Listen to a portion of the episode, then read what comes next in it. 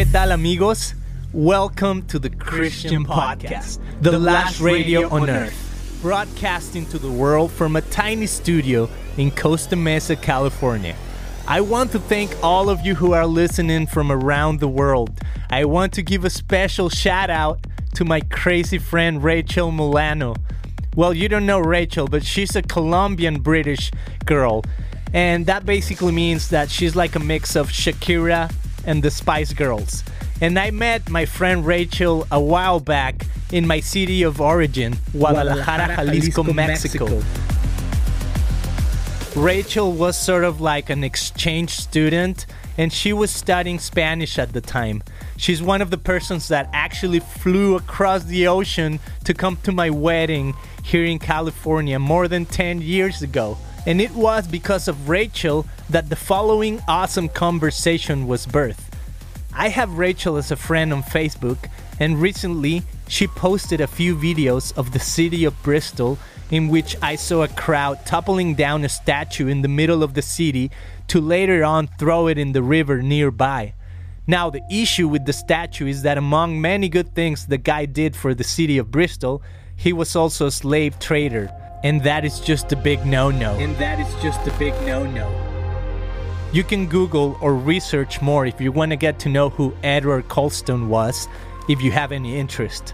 So, I was so intricated by the event that I reached out to my friend Rachel, just wanting to learn more from her experience. Now, the funny fact is that my friend Rachel helped with the political campaign of the current mayor of the city of Bristol in the UK, Marvin Rees. And here in California, the church I attend in Costa Mesa is also home church for the former mayor of this city, Steve Mensinger. Well, as I have mentioned before in my blogs, I'm always thinking of new ideas, and then this idea was born. What if we can bring together for a conversation on the Christian podcast these two mayors who possibly have very different backgrounds and ideologies, but both of them believers, both of them in leadership roles in their quiver? Well, my friends, you're about to listen to an amazing talk where the primary goal was to be able to listen to each other and learn from one another before trying to get our points across to the other side. I hope you find it challenging, helpful, and inspiring, as it was a joy for me to host these two fine gentlemen Marvin Rees, the mayor of the city of Bristol in the UK, and Steve Mensinger, the former mayor of the city of Costa Mesa, California. With no further ado, here we go.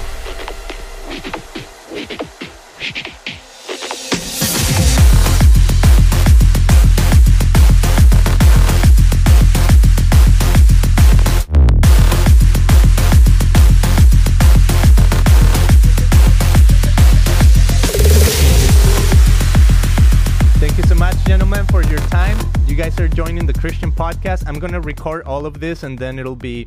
I can edit a few things here and there, but um, I'm really honored that both of you have joined this conversation. And I want to start up with a little bit with who I am, because I think this will bring perspective to our conversation. I am Beto Gudino. I am the host of the Christian podcast, and I'm an immigrant. I live here in the United States. I've been here for about 15 years. Uh, but one of the things I love about this podcast is that we have people listening from around the world. So I think, in a sense, I I represent sort of the rest of the world, and in my own view, I see you guys as almost the epitome of Western civilization. You know, one former mayor, one current mayor, uh, in, in terms of you know how capitalism works and, and that sort of stuff. And I think conversation is the way of the 21st century. Um, so I would love to start with with um, Marvin, who is our guest from far away. Who are you, Marvin? Could you tell us a little bit about your service as a mayor in Bristol? What does that mean to you? Yeah, I've never been described as the epitome of Western civilization before. so, so that's an interesting introduction. So I'm the mayor of Bristol. It's a city of near half a million people. We're about um, about 100 miles west of London. we are one of the 11 core cities, which are the 10 biggest cities outside of London. Uh, you know, accounting for around a quarter of the UK's population uh, between us. Um, it, it's, a, it's, a, it's a very significant city. Over a third of the world's natural history broadcasting, Blue Planet, Planet Earth, and all those type of programs uh, comes through Bristol. So, you know, we're a city that has quite a global presence. And historically, Bristol was a port. Um, and its relationship to the US through the tri- and the Caribbean through the triangular trade uh, was really part of the um, one of the key drivers of Bristol's economy. I myself um, a, was born in Bristol. My dad came from Jamaica as a 12 year old, and my mum is of Welsh English heritage, and before that, Irish. And so my white heritage go back in the city for uh, centuries. We, in fact, we recently found out that my great, great, great, however many greats grandfather was born in a in a workhouse, which was for the very poorest people in, in the city some some time ago. So truly established in Bristol. And for me, this is just about making sure it's an inclusive city, making sure it's a city for everyone and that the circumstances of your birth don't determine the circumstances of your, your life and your death. So good. Thank you, uh, Marvin. And let's go to Steve. Uh, Steve, could you tell us a little bit about your involvement in the city of Costa Mesa, your you know, former mayorship, and what does that mean to you? Sure, you bet. I'll just tell you a little bit about myself. I'm I'm uh, I'm the I'm father of uh, of two boys. I'm married for 35 years. Um, I'm a native of California. Actually, our family came to California in the 1800s. Um, and Marvin's interesting. A lot of my roots go back to England. Um, some some uh, some French, uh, but but uh, and a little bit of Danish, but uh, a pretty good mix. My my uh, genealogy, my father's traced genealogy back to 700. So. Not really there's a lot of uh, there's a lot of English in all of us uh, for obvious reasons. But um, anyway, I'm a, uh, a, business person here in California. I've been in the real estate industry for uh, 35 years. Um, a, I'm an alumnus of University of Southern California and grew up in the Central Valley. Um, and uh, moved to, to, Costa Mesa in my in, in my younger years and stayed here um, got interested in politics and was the mayor, was on city council, planning commission, and uh, in Costa Mesa for uh, nine years, and I was the mayor for the last two years of my term. Um, it's a city of about 116,000, 16 square miles, bordered by Newport Beach and Huntington Beach. Um, it's uh, rich in history, but nothing like Europe uh, in terms of we're, we're, we're relatively uh, childlike when it comes to history. We've, we've been around for about uh, 125 years um, in modernly, uh, or 150 years, I should say, at this point. Um, so anyway, I, that's uh, that's my background. I'm a member of Beto's church, and and I've gotten to know Beto, and he's he's a great guy. And and uh, I'll add that uh, Beto's introduction was interesting we're all we're all a we're a nation of immigrants. There's no country on earth that has uh, more of a mixture of immigrants than our country, and so um, and you and you talk to people and and every every ethnicity has a story and it's fascinating. Um, there's not a lot of generational there's not a lot of generational wealth in the United States. There is in the last couple generations. Um, but it's really a small percentage. That uh, this is a nation of entrepreneurs and politically, um, my focus has always been how to level the playing field and let everybody realize that. That's so good. Thank you, Steve. Yes, and what would you say? Just, I want to start off with trying to laugh with each other a little bit. You know, trying to make things um, not too too intense at the beginning. Would I, I just want right now off the bat? Would you tell me something embarrassing that has happened to you guys being the mayor of your your particular cities? Just something fun, the story you know you're you just want to tell the world that you know can make people laugh. Let's start with Marvin. Oh, you should give me a warning because now my mind has gone blank. It's like all the clouds have fled away. And yeah, yeah, exactly. Can I tell you one? Can I, Don't normally can I come up. Yeah, I'll tell you an embarrassing story from before I was mayor, All if right. that's okay. So I was asked to go and interview Tony Blair for a podcast, And so I went up to Downing Street and I waited in a room for uh, Prime Minister as he was then. And I needed to go to the bathroom. So I went off to the bathroom, came back, interviewed him, half hour podcast, went across the road to see my friends, and he said, My flies were undone. so I must have been. I don't know if I don't know if the prime minister noticed. But, uh, wow. Uh, hopefully he didn't. But yeah, I thought, oh, geez, I've just been walking around Downing Street. that happens to me all the time. That was about 15 years ago, so I'm past it now. wow, that's funny. That is funny. That happens to me all the time. But you know, I'm in no no leadership position like you guys are, so I think uh, no no worries with me. Steve, is there any embarrassing moment, any funny moment that you recall, either as mayor or just you know, you could tell us right now? Well, I think Marvin Marvin knows um, all too well that when you when you when you're in politics, you have to give you have to give a lot of speeches, you have to you have to meet a lot of people, you have to have a lot of public events. And I've actually I actually went to a speech and I was in a hurry and I got I got to the um, I got to the venue, got to the podium, and I completely forgot about what I was going to talk about. And so that that uh, you just have a mind blank, like Marvin just mentioned. You you kind of look at it and you go, okay, what? what and it, it, it lasts about ten seconds. Had a pregnant pause. the other embarrassing moment, which I'll share with you, which everybody can uh, everybody can, especially politicians, can relate to, um, was I, I, received a um, I received a honorary award from a, a group here in, in Orange County um, after an event occurred and uh, that touched my whole family. And, and, I had a speech written, and it's the first time in my life that I broke into so much emotion I couldn't say a word. Literally 45 seconds, and and the uh, MC came up and said, "This is the best political speech ever." And that, and, and I just said thank you, and that was it. And it was, and people came up afterwards and they said, if every politician would stop speaking, we'd, we'd be a lot better off. wow. Do you agree with that, uh, Marvin? well, but well, we talked off by saying about the need the need for dialogue. So yes, I know. yeah, I, I love that. I love that. Listening's important. Absolutely. It's those distinctions. Yeah, exactly. Listening. Yeah. Okay, and I love that you mentioned dialogue because that's really where we're gonna we want to get with this conversation. And I think you guys already mentioned a little bit of your background, your history. And I would like to know just recently, what have you been learning from history? Um, history is known as, you know, the we study history so we don't repeat the same mistakes that we have committed as humans in the past, right? I mean, that's that's what I was taught when I was in in middle school, in high school. They always told us, don't repeat the same mistakes. That's why you have history.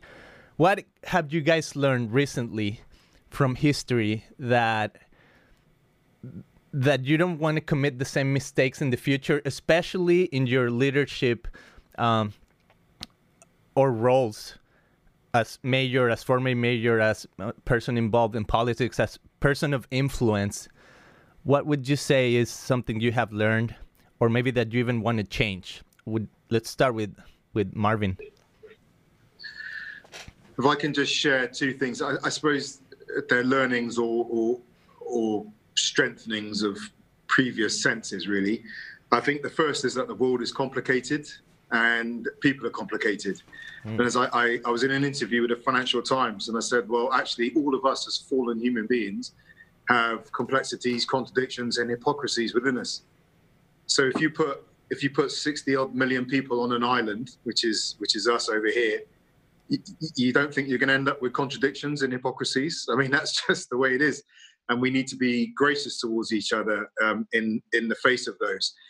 Uh, uh, we had an incident where a statue was pulled down uh, to a slaver in the city, and the easy thing was to categorize the people that pulled him down as one group, and the people that then organized a rally the weekend after to protect the Senate, cenotaph as another uh, faction. But as you know what, people were multidimensional, and they had a whole range of views on um, on on within that within that debate. Um, and in fact, I'd say one of the richest times I had was with one of the people that turned out to to run the rally the week after, uh, concerned about what had happened the week before.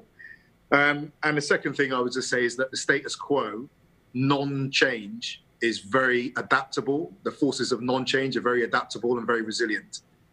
Um, so we end up with these momentous times in history. World War One was the war to end all wars, and then we had World War Two. We come off that. We had the Cold War.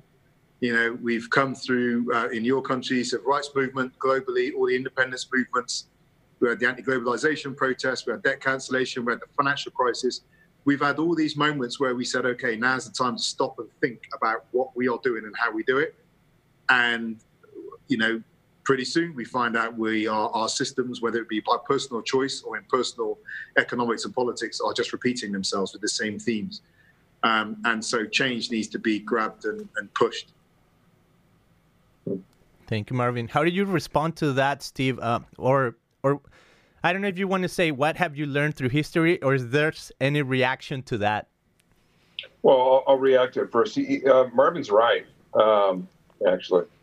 And I, I, want to start by saying, first of all, there's probably no greater country, no greater friend to our country than uh, Great Britain.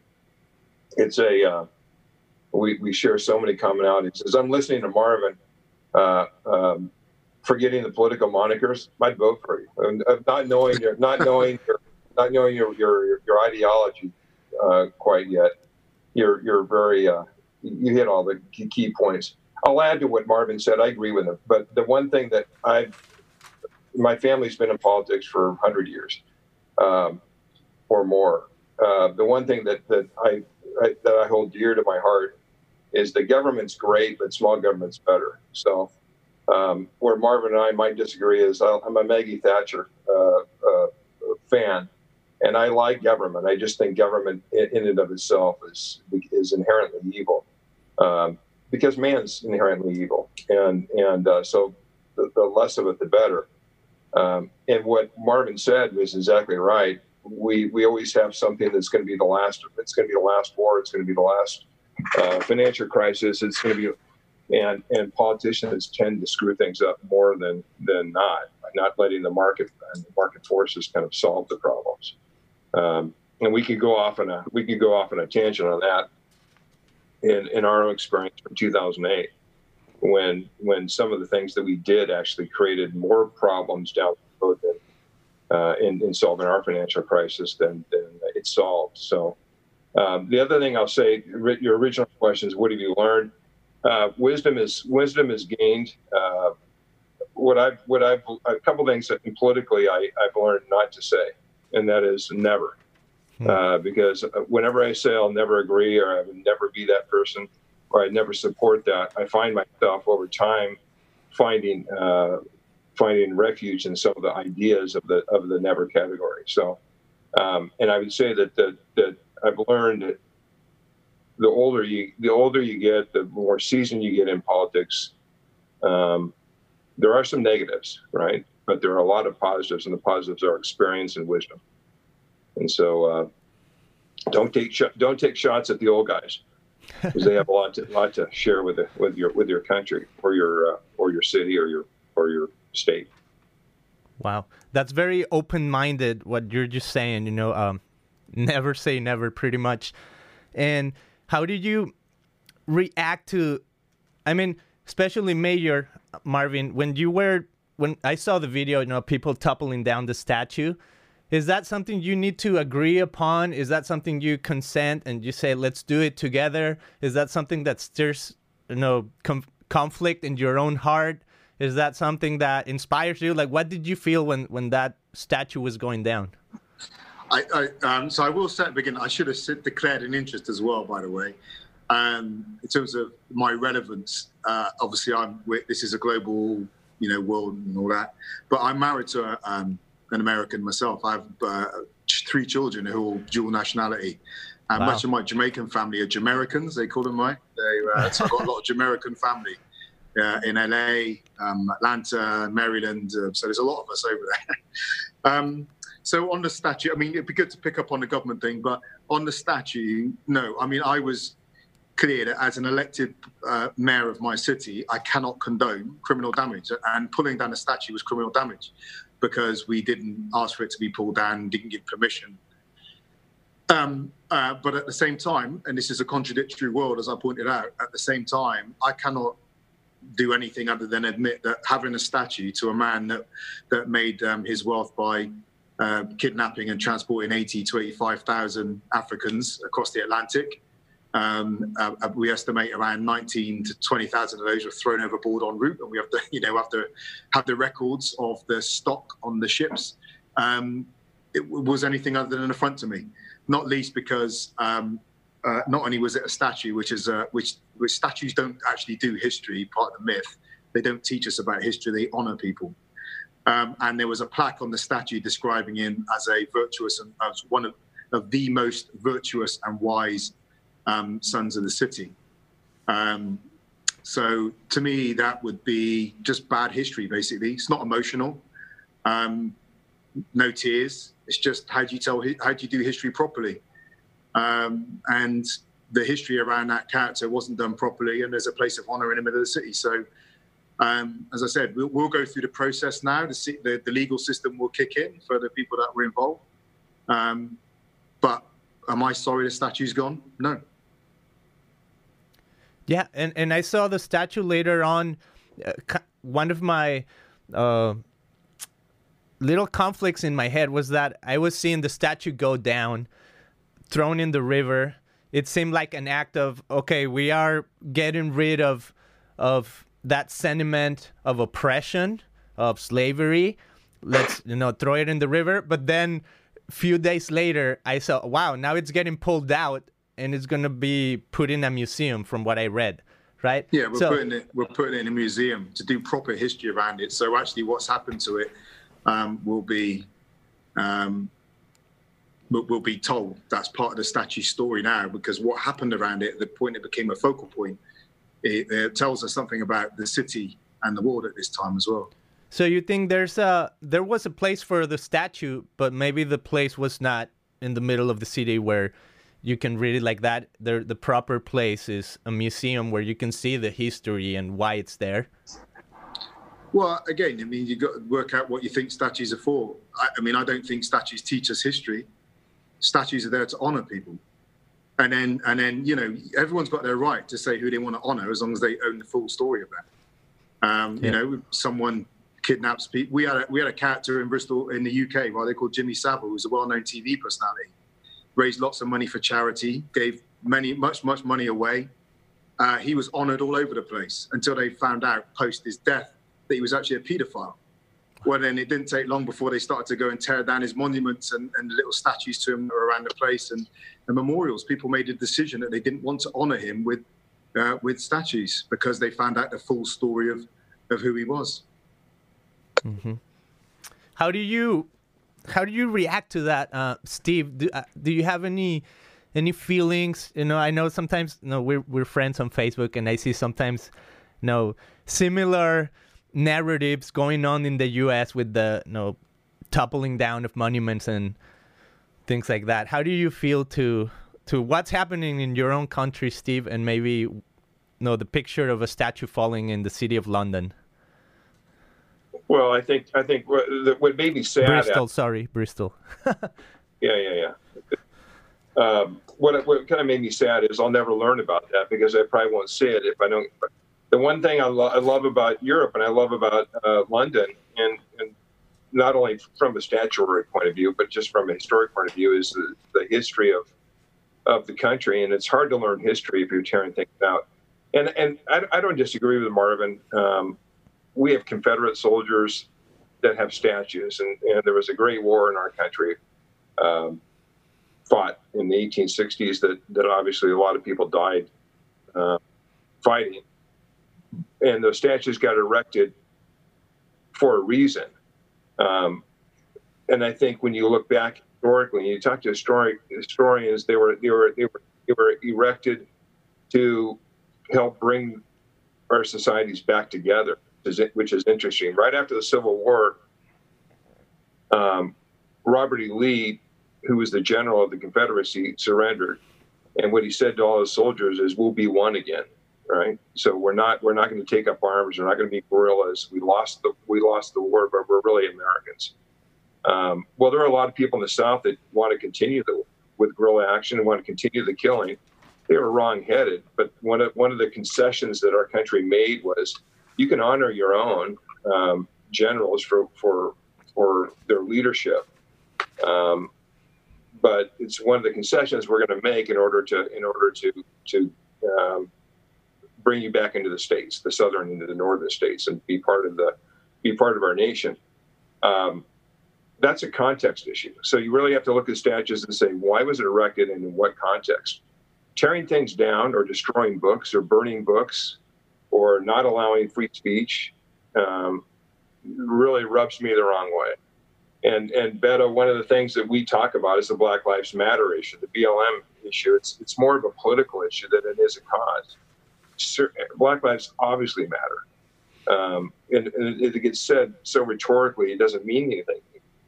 Um, but the Black Lives Matter group that I send you information on is not a it's not a it's not a cause group anymore. It's a political fundraising group um, with with ideals which are contrary to our countries back to the statues issue, I, I, think you leave them alone. I think you put them in museums in an orderly way, and, and uh, you leave them open for discussion. You can't learn about history by tearing things down. That's what the Taliban do. That's what the that's what the uh, that's what ISIS just recently did uh, in Iraq and and uh, and and uh, uh, Iran, not Iran, but Afghanistan. They destroy things. They don't want you to have any memory of. It it's, it, statues are there to learn, whether they're good or bad. Now, would I erect a statue today? Um, yeah, maybe to Jesus Christ, because he's, he's perfect. But everybody can find fault in, in a human being. Um, but unfortunately, in our country, Marvin, people want to tear down statues of, of uh, Father Serra, um, of, of some of our founders of Christianity in our country. Um, and that's the natural outgrowth of this let's just tear things down let's destroy things that have uh, no meaning to me and they don't do it in orderly or lawful way and so it builds up more animosity on both sides when you allow this to happen especially as an elected leader. What do you think marvin? You, I, I see you're you're kind of like processing. Well no i think i think we just i'm very careful in the way i describe things. Um, I think it's not. I don't think it's uh, fair or helpful to liken the tearing down of Colston to uh, book burning, as uh, as the Nazis uh, were, obviously engaged in, um, for a number of reasons. One is one of the frustration. I mean, when we talk about not knowing about that history, not many people knew Colston anyway. What they the, the, the brand of Colston in Bristol uh, was of a uh, wise and virtuous son of the city who gave lots of money to poor people. Nothing about his relationship with Catholics, which wasn't very great. Nothing about the fact that he only gave certain money to certain strands within Protestantism, so you had to qualify, and nothing about the fact that he made his money from people trafficking. I think all these are really important. Um, they, these are really important um, aspects. Book burning um, actually gets rid of uh, knowledge. Um, what's been happening over here, and I think in other parts of the world, is people are saying we want the full story. We want we want good quality history.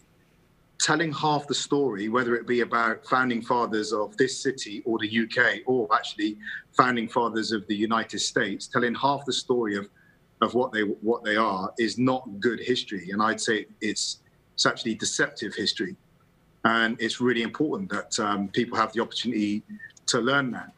Um, and I think the best place for statues, um, and again, I, I, do agree though, there is a process to go through.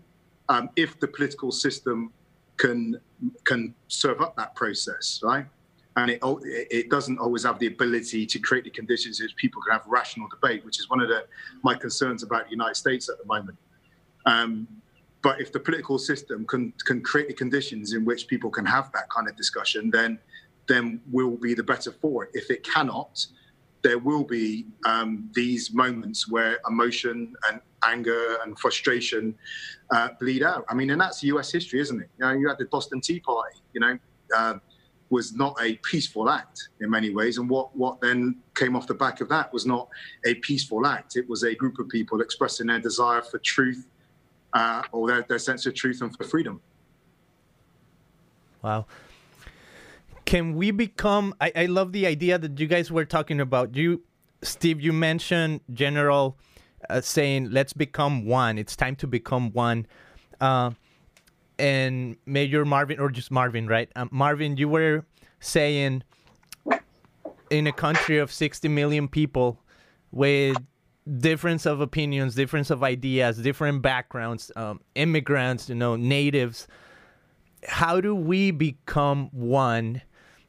How can we be one? And then I just want to throw a few words. You know, Steve was saying, you know, Black Lives Matter, uh, Donald Trump. When we throw these words in, in the mix, Jesus, religion, how do we become one when these are so embedded into into who we are how do you seek unity you said at the beginning that you'd like for your city to be um, inclusive so what are you doing as a leader to provoke unity to provoke becoming one let's start with steve um, or no if you want to react to what what marvin was saying too but in light Sure. of Yeah. how can we be one?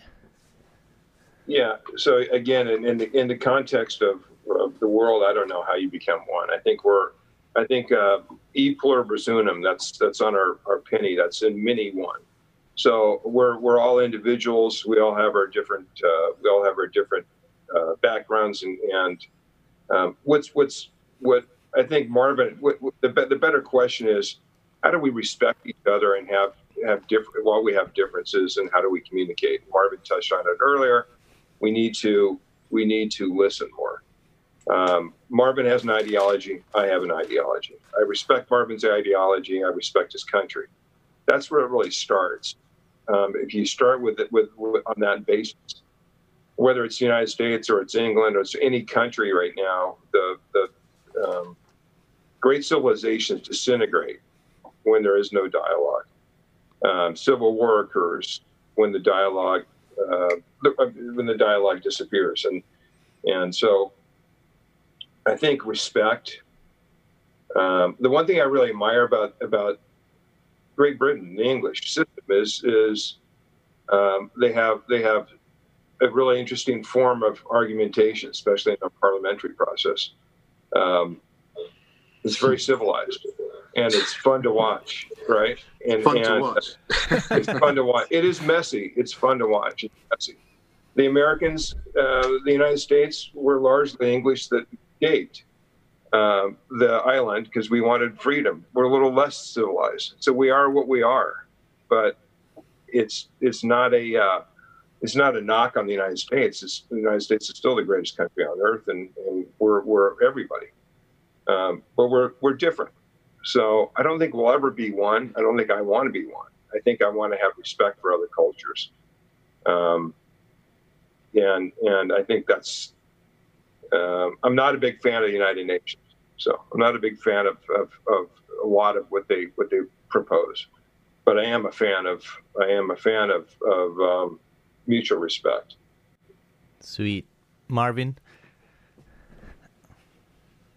there may be some overlap here, and, and then there's obviously some uh, divergence as well. The overlap is that what, one of the points I've been making in Bristol is what we're not trying to do is pretend we're all the same, right? We're different. And the, the, the art of placemaking, city making, country making is, is learning uh, to live with our difference uh, without it pulling us apart. So my my own history is of someone of black and white heritage, right? Now clearly I'll be categorized as black, and I and I've grown up as a black person. But my, you know what I do not allow is someone to take away from the fact that actually I've got you know white roots in this country that go back longer than many people many people, certainly in the city. Um, now my my my my difference, my mixedness, does not pull me apart. I can set my being more Jamaican and recognizing my Jamaican heritage does not take away from my English heritage. If I'm recognizing my English heritage, it does not take away from my Welsh heritage. And if you know anything about the uh, British Isles, England Wales rugby matches are wars, right?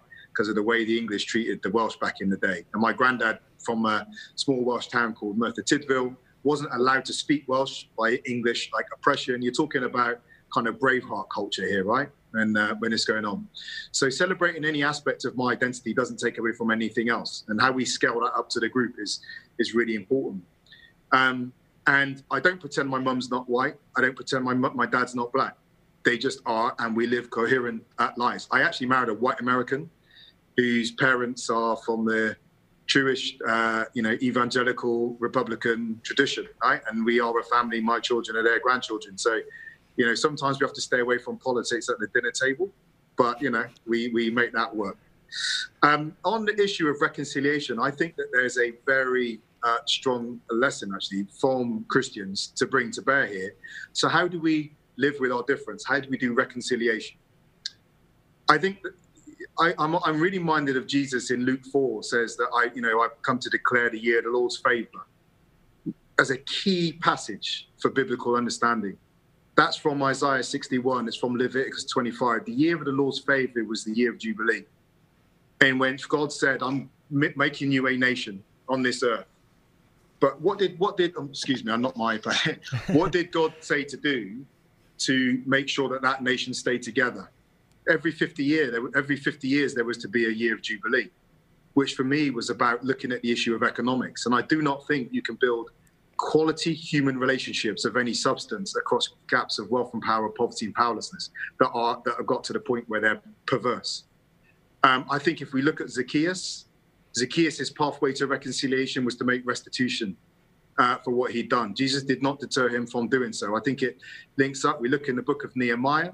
One of the judgments on the people was they were not practicing at Jubilee. And I think that as Christians, we can be on.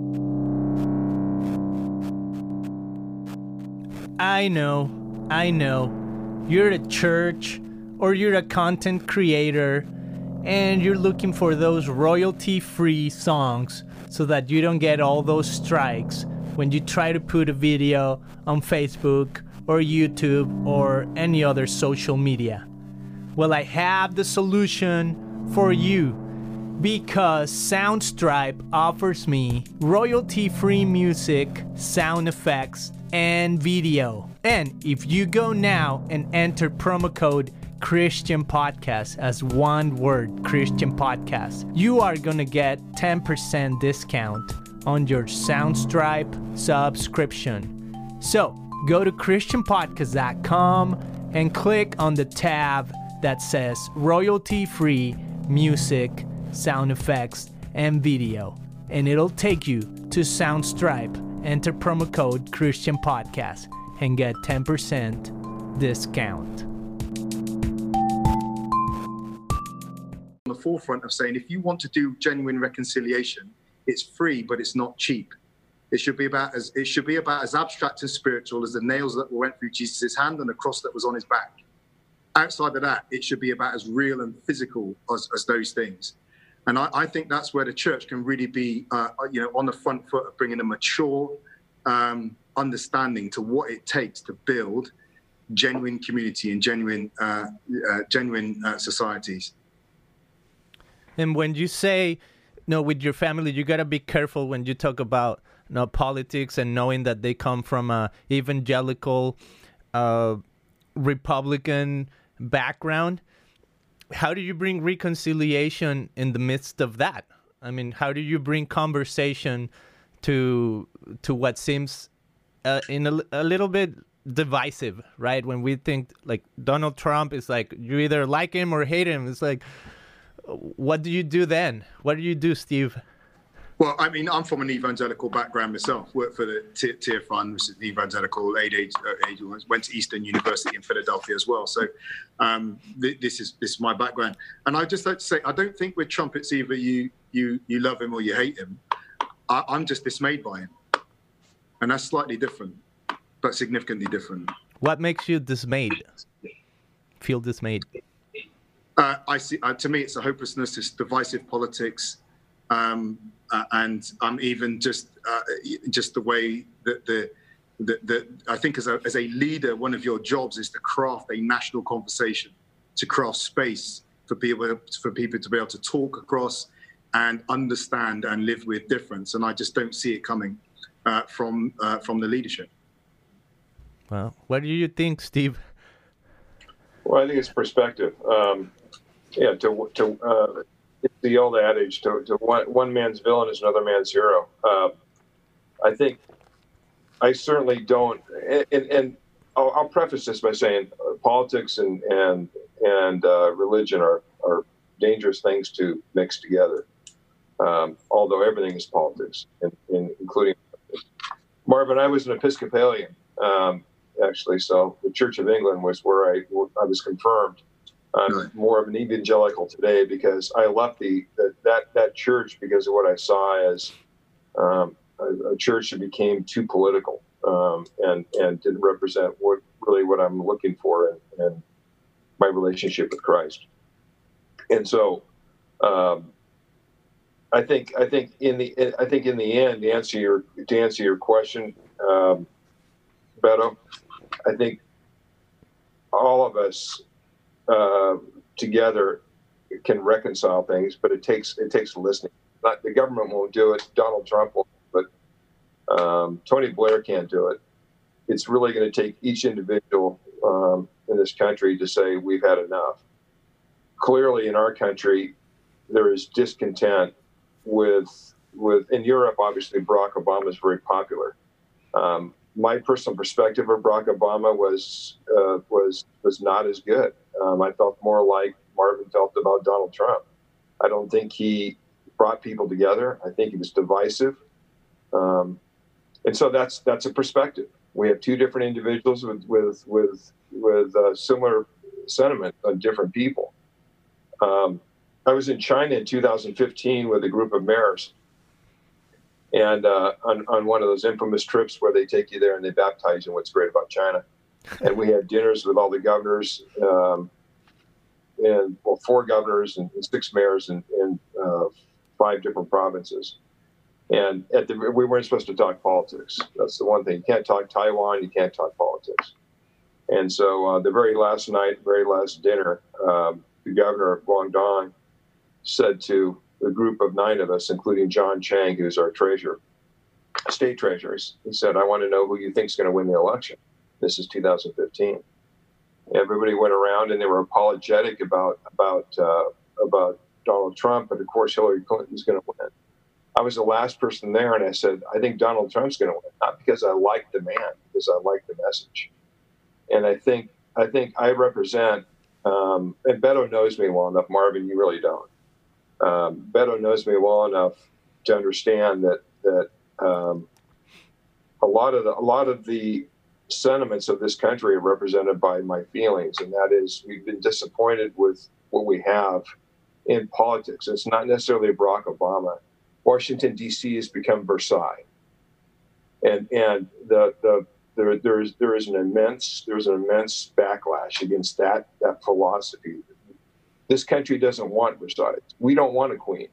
As much as I love your country, I would I could not I could not fathom having a queen. That just doesn't it runs against our culture.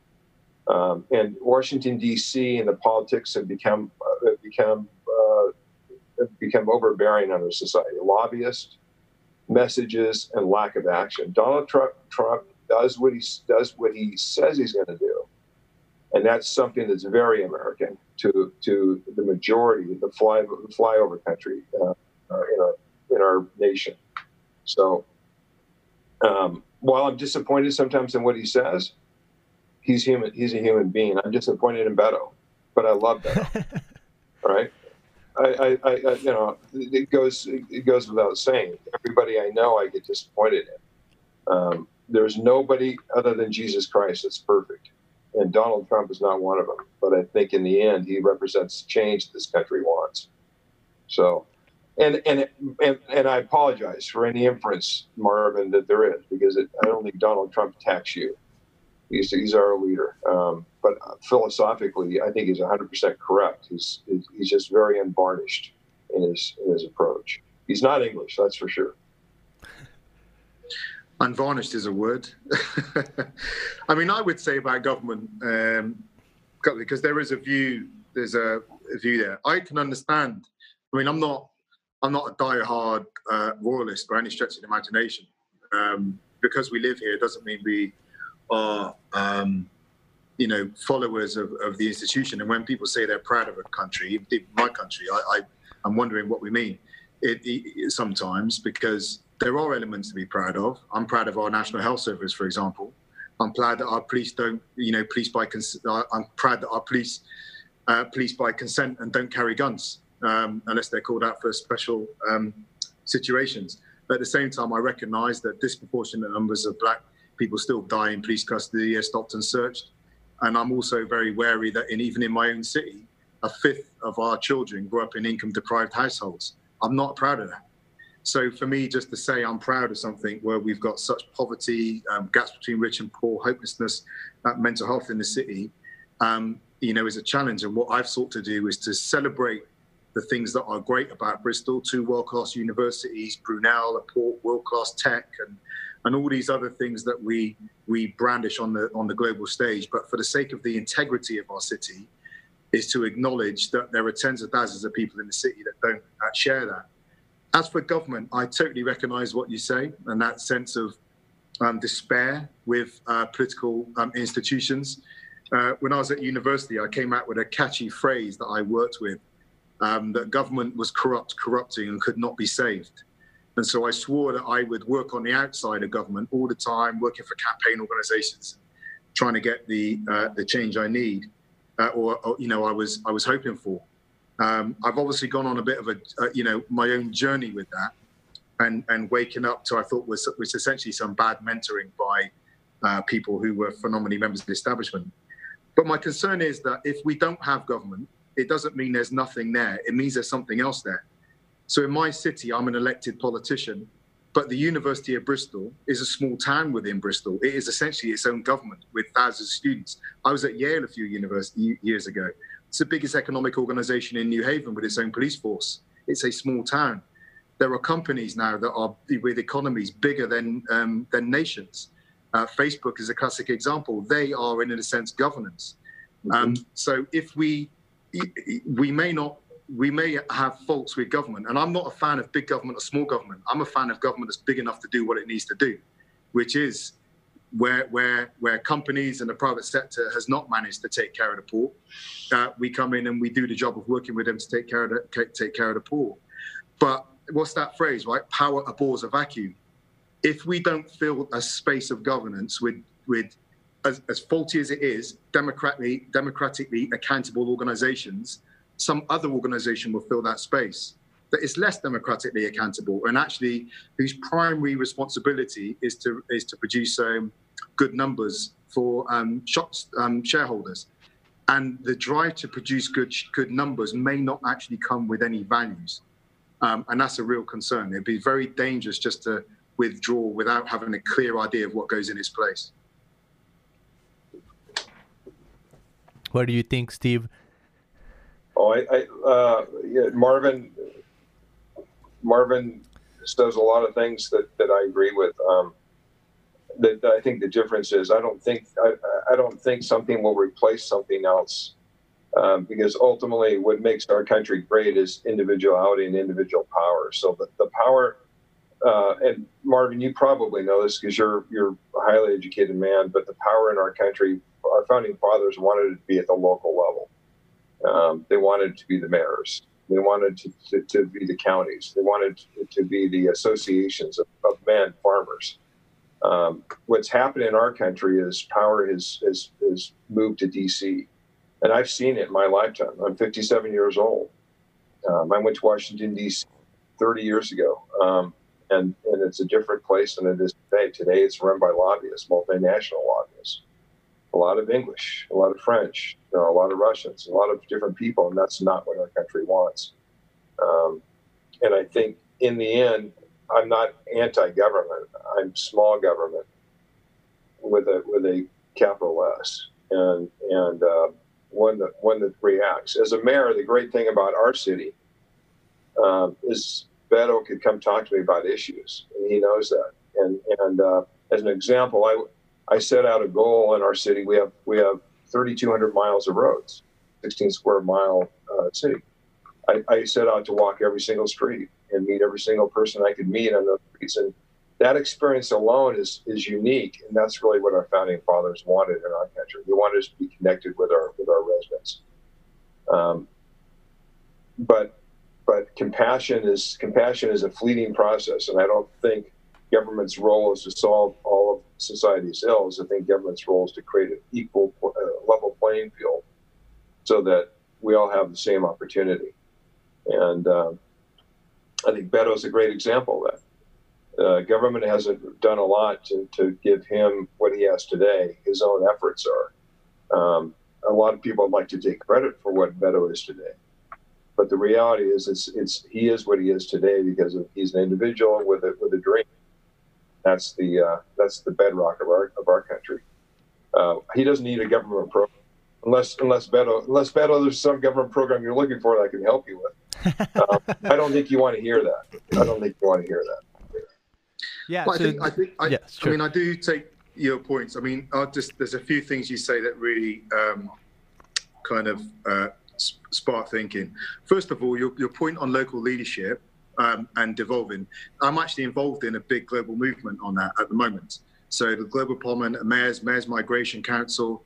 Um, even I've been involved with the U.S. Conference of Mayors, which you may have been involved in yourself, Yeah. which is about, you know, I spoke at the Boston um, event in 2018, I gave the, the final uh, talk uh, when Marty Walsh was hosting. Um, Sure.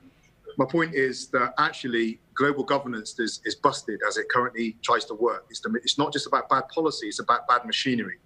And national governments working alone are no longer equipped to cope with the world's challenges the way they are. So we can agree. So our drive has been how do you move national and international governance into its next iteration that will have the leaders of cities and networks of cities as equal partners in shaping national and international policy. So that it's we're facing this around COVID in, in the UK, a national government that stands behind um, desks in um, in London, trying to think up solutions for Manchester and Bristol, who are radically different cities in terms of their makeup. That model doesn't work. So I'm all for um, that power being um, devolved down. Um, but I would I would say though that I don't think. I mean, there is something that feeds itself in in politics, amassing power into the centre, but that doesn't happen with politics in an abstract. I think that's tied in with the economy too. So DC controls the United States, but surely so does Wall Street, and and you know, and that stockbroker, you know, the, the kind of the, the shareholder drive. And it strikes me that what you begin to enter into is a conversation also about principalities and powers you know the world is more than just a collection of individual decisions there are processes that exist beyond any individual's decision the great crash of 1929-32 was one of those it wasn't. it's not there's no single individual decided to crash the economy it just you know a process that feeds itself and collects itself the financial crisis of 2008 uh, would be another one. Sometimes wars are like that. It's not that an individual decides, but you know events begin to rally themselves up. So I would just be. That's why I'm a bit wary about saying that that, that what anything is is a, a collection of individuals. I think there are these impersonal, disembodied uh, processes and forces that, that shape our world that we're part of. If I if I just say one other thing, just just about individual endeavour as well, um, that I think is also worth bearing in mind. The UK is one of the most socially immobile countries in in the OECD. Interestingly, uh, along with the United States that the circumstance that it was an economist said one of the biggest decisions you can make in life you have to make is who your parents are people's life chances are determined by the circumstances into which they're born before their effort and their talent. This is just what the data um, tells us. Um, and so one is that is a fundamental injustice. It's an um, for those individuals. It's an economic liability in that we leave millions of pounds worth of talent undeveloped every year simply because it was uh, born in, into poverty. And it's a political responsibility.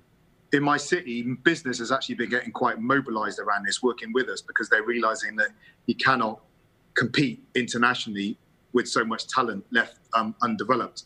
But primarily, this is about a political uh, collection of policies across housing, mental health, access to um, educational um, opportunities that can go some way to redress um, those those inequalities. And to me, that's just like taking care of widows and orphans, which is the which is the prophetic instruction uh, from days of old.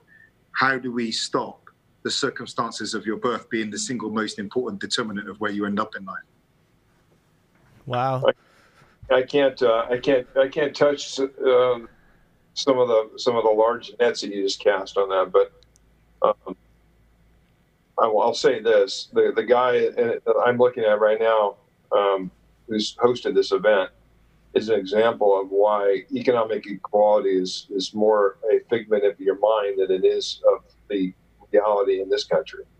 Um, if Beto wants to make a billion dollars, I mean, I started my life working for a billionaire out of college that started with zero, and and I've worked for three other uh, family offices currently of people that have um, net worths over a billion dollars, and not one of them was a generational uh, individual. They're all people that made their money um, without the, the help of, of a uh, dynasty. Um, and so, what's unique about our country is the social injustice um, did exist and does exist, but it's you're, you're, far more inclined to find it as a um, as an archaeology of your society in Europe than you are in the United States. Um, there's nothing stopping you in this country.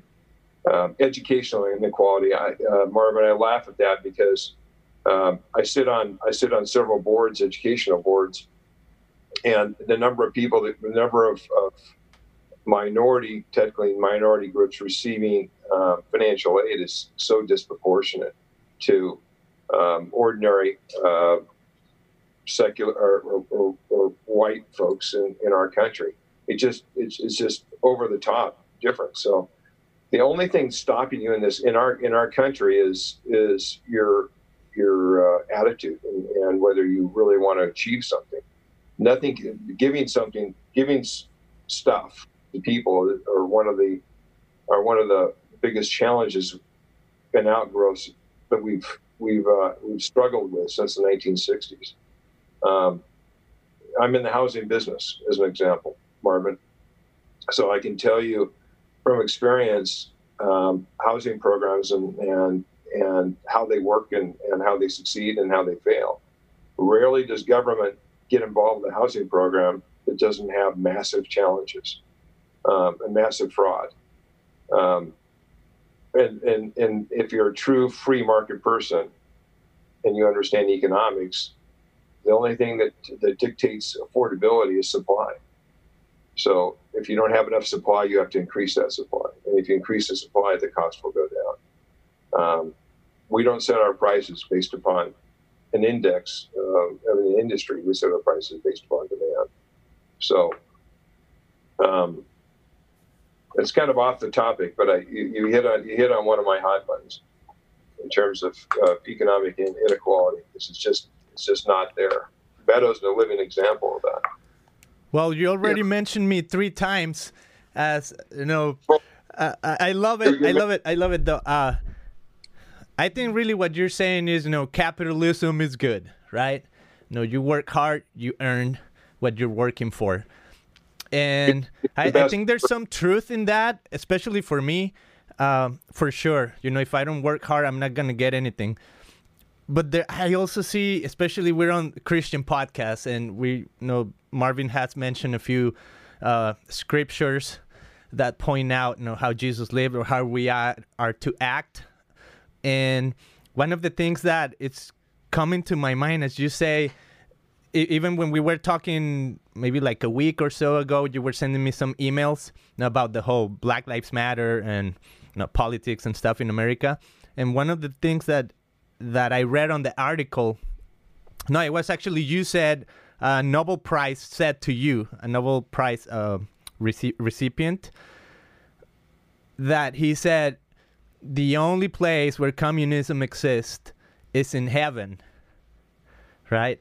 Eh, but then when we read Acts 2, it actually describes the church as being so generous that they were selling all their possessions and they had all things in common, taking care of the needs of each other. And I think, I mean, for sure, that's not not even political. That's just a human human issue. It's people taking care of each other because they believe that's how God created us to be.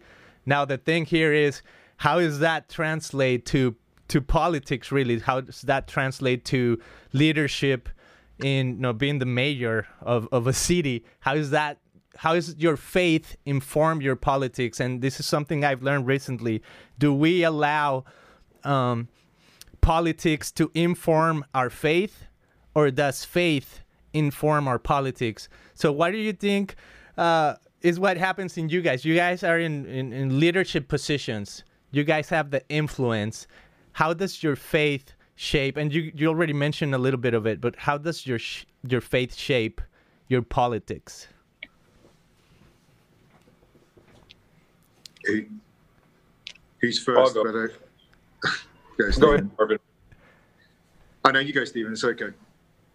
Um, I think I think it's just foundational. But uh, I think um, we we as we as human beings are are are, in, are influenced by what and shaped by um, foundational aspects. And, and without religion, there is no foundation. Um, morality, our laws, everything is based upon um, the teachings of, of, of Christ. So um, I think it's a I think it's self-evident.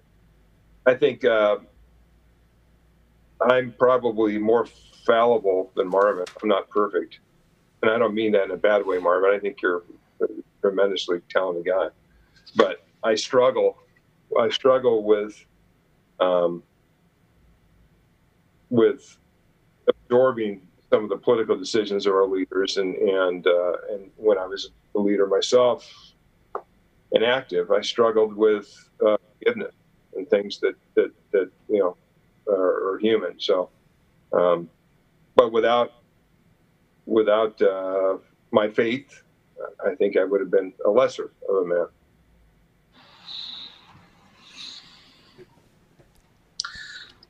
Um, so no, I please don't. It's not. I go go on a race to the bottom on fallibility here.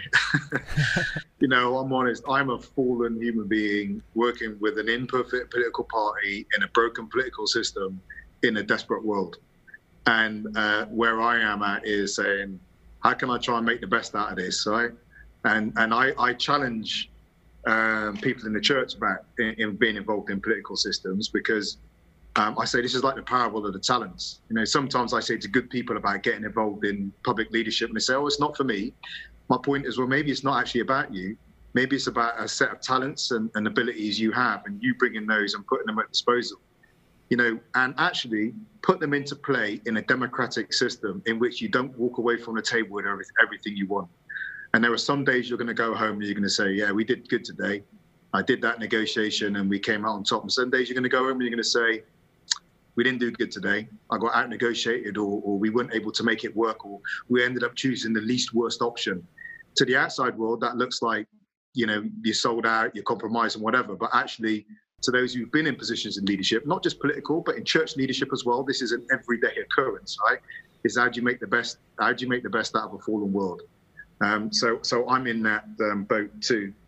Um, it, as for my faith and politics, I mean, I get a lot of uh, hassle on this. Well, I say a lot. You know, there's efforts to portray me as some kind of, you know, mad um, guy trying to introduce a theocracy into Bristol and all these types of nonsense. My point is that, you know, I grew up with just my mum, right? We grew up on benefits in a council house, public housing in the UK. Um, I was lost for a while. In the 1980s, we had the big riots in UK cities. Um, you know, we were poor. We, you know, struggled to eat some, you know, have enough food in the house you know, I did all that. And what I would say, there were a number of key interventions that that helped me through. Right, um, having a stable home, having a loving mum and family, um, boxing, having a couple of teachers that um, really believed in me, travel. Um, I managed to get outside the city and my faith, which gave me a sense of the infinite and gave me a sense of purpose and meaning uh, beyond just trying to be rich. Um, and so I had a sense of purpose. Now, I, I'll challenge anyone to come and tell me that I should not be informed by the thing that helped me get out of the circumstances of my childhood. You know, and it, I don't, you know, an anti-faith perspective on that. I'm ready to go if you want to have that discussion.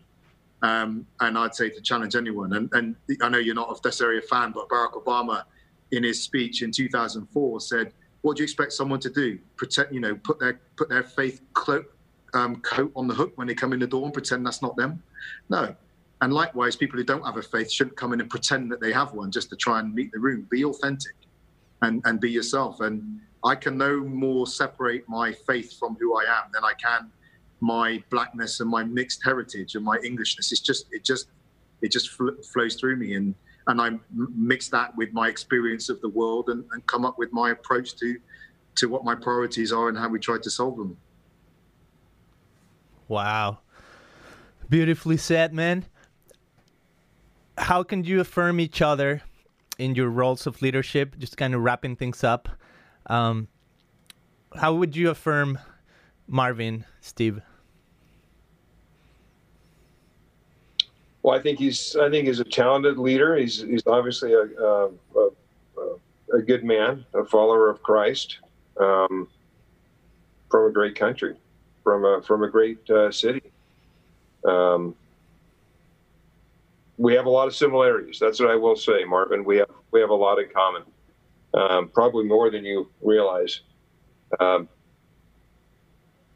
and I think uh, I think it's important that all of us understand and and share that communications and and uh, and respectful conversation is essential if our if our world will survive, if our countries are going to survive, if our states are going to survive.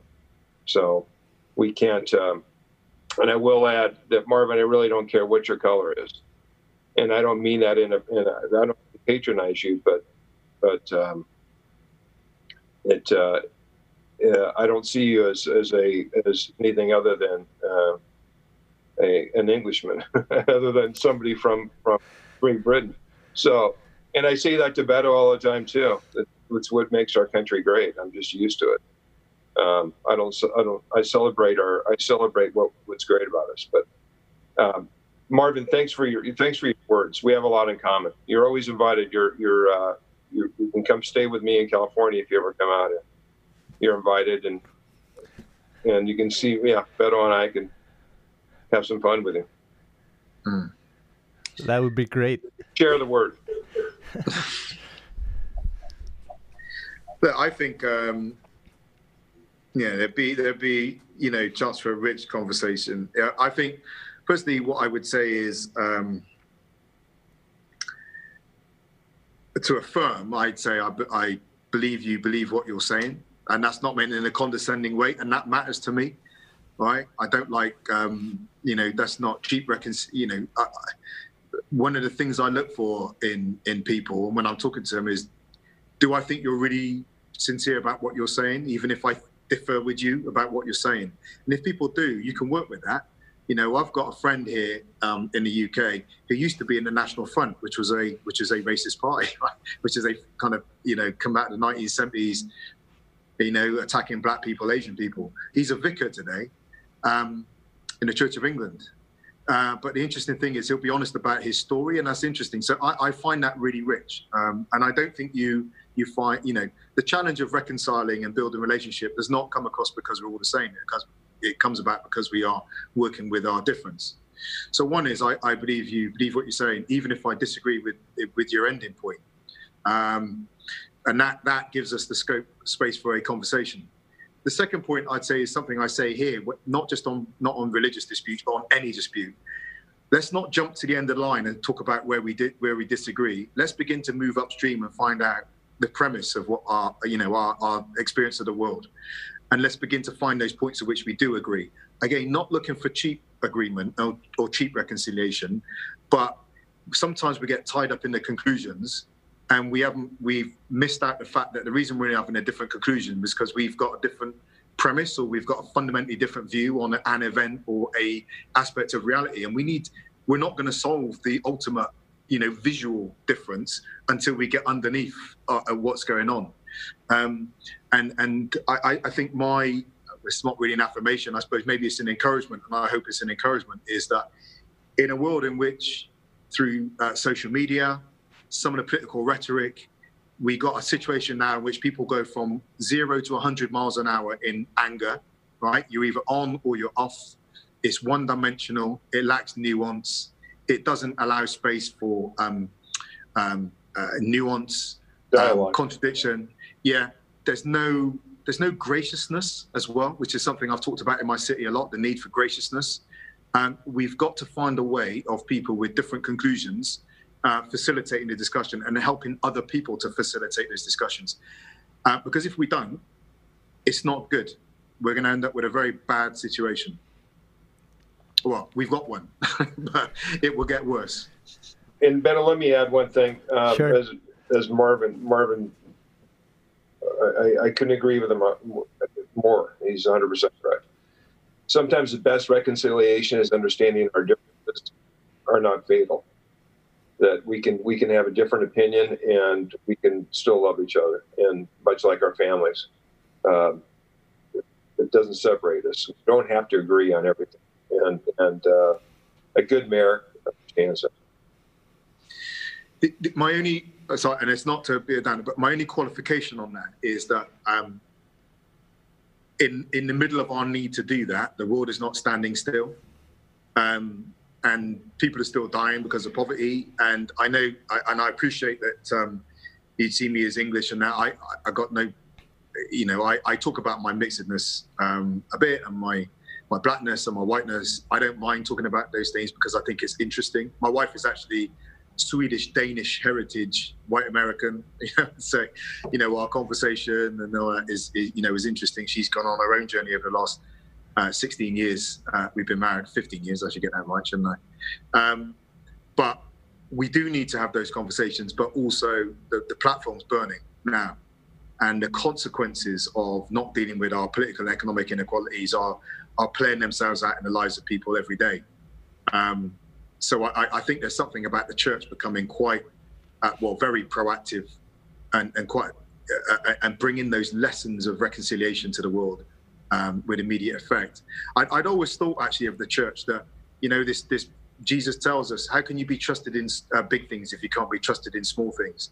The Jubilee is about eternal reconciliation, right?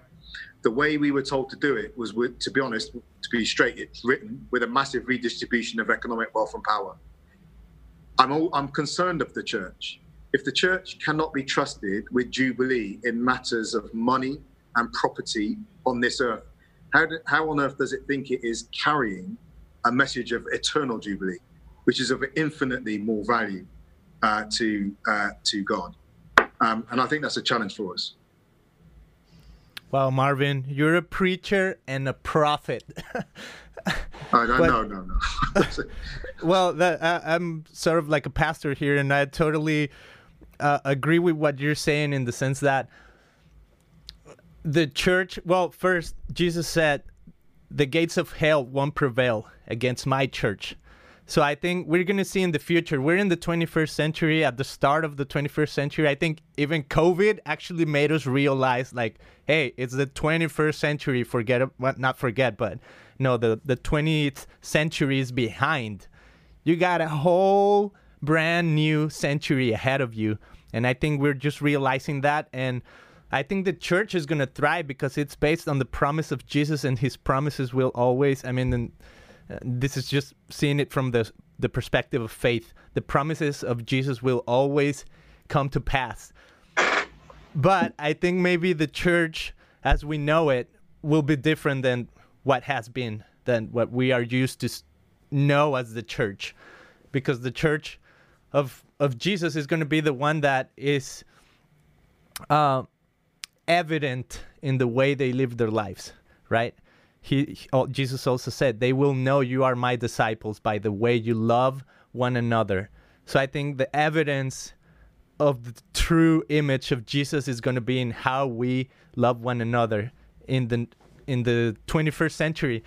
I want to thank you so much guys for for having this awesome conversation. I think there's a lot of depth in what we just discussed. I think I'm even to like replay it a couple times cuz it's it's just so profound.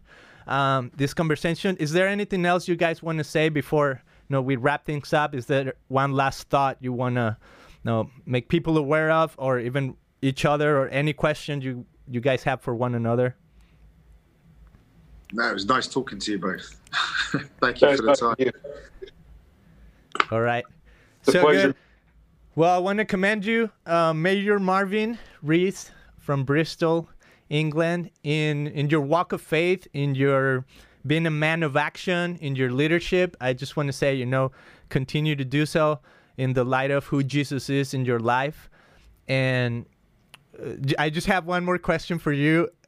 because it's like, what is your next step in, in politics? Are you aspiring to uh no, or do you have any higher calling right now that you sense or? I don't know. I, I'm running for one more term. And then if I win after that, I step down because I think eight years is enough Yeah. for anyone. Bravo. We we agree. Yeah. We agree. you become you become a, a an anchor on a place. The, the city will need to reinvent itself after that time, and then and then we'll see what happens. That's a great leader, Beto. so good. Any last thoughts, Steve, other than than cheering him on on last term? I'll support your campaign. Send me an envelope. Thank you. So good. Thank you guys for for being on this call. Really appreciate your time, and uh, you know I pray that you guys continue to walk in your faith, and maybe see you guys later when you come visit us here in in Southern California. Make sure you give us a call, and we'll for sure Well, love got- to show you I've around. got family in LA, so I'm supposed to be over. So Oh, Well, no, uh, we're, we're in Orange County, so a bit better, Marvin. Yeah. And just so you know, one of the other things about Costa Mesa that I forgot to mention, but it, it has the highest revenue mall in America, which is South Really? Coast Plaza. Actually, in the world. In the world, wow. really, yeah. Yeah. So Costa Mesa gets a big check, big fat check from the mall. Before. COVID, Beto. Uh, That's true. Right now it's it's a little slow. All right, Marvin, gentlemen, thank, thank you so you much. very much. Have a good evening, guys. Have a good Thank day. you very much. Bye bye. Bye.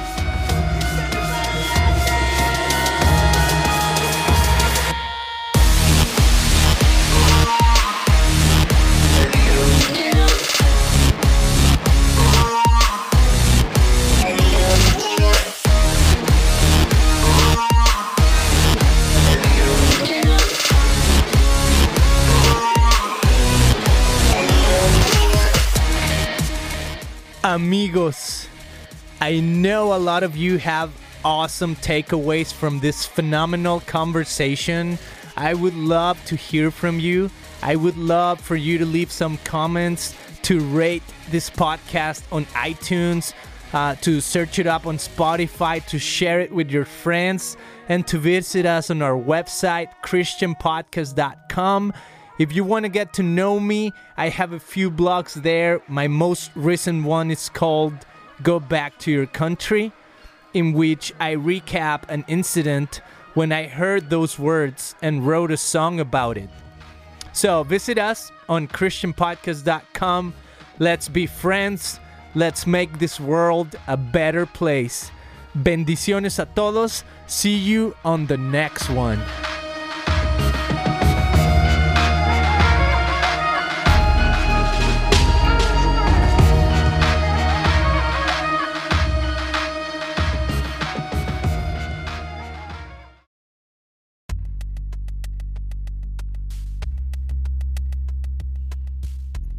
Thanks for listening to this episode of Christian Podcast.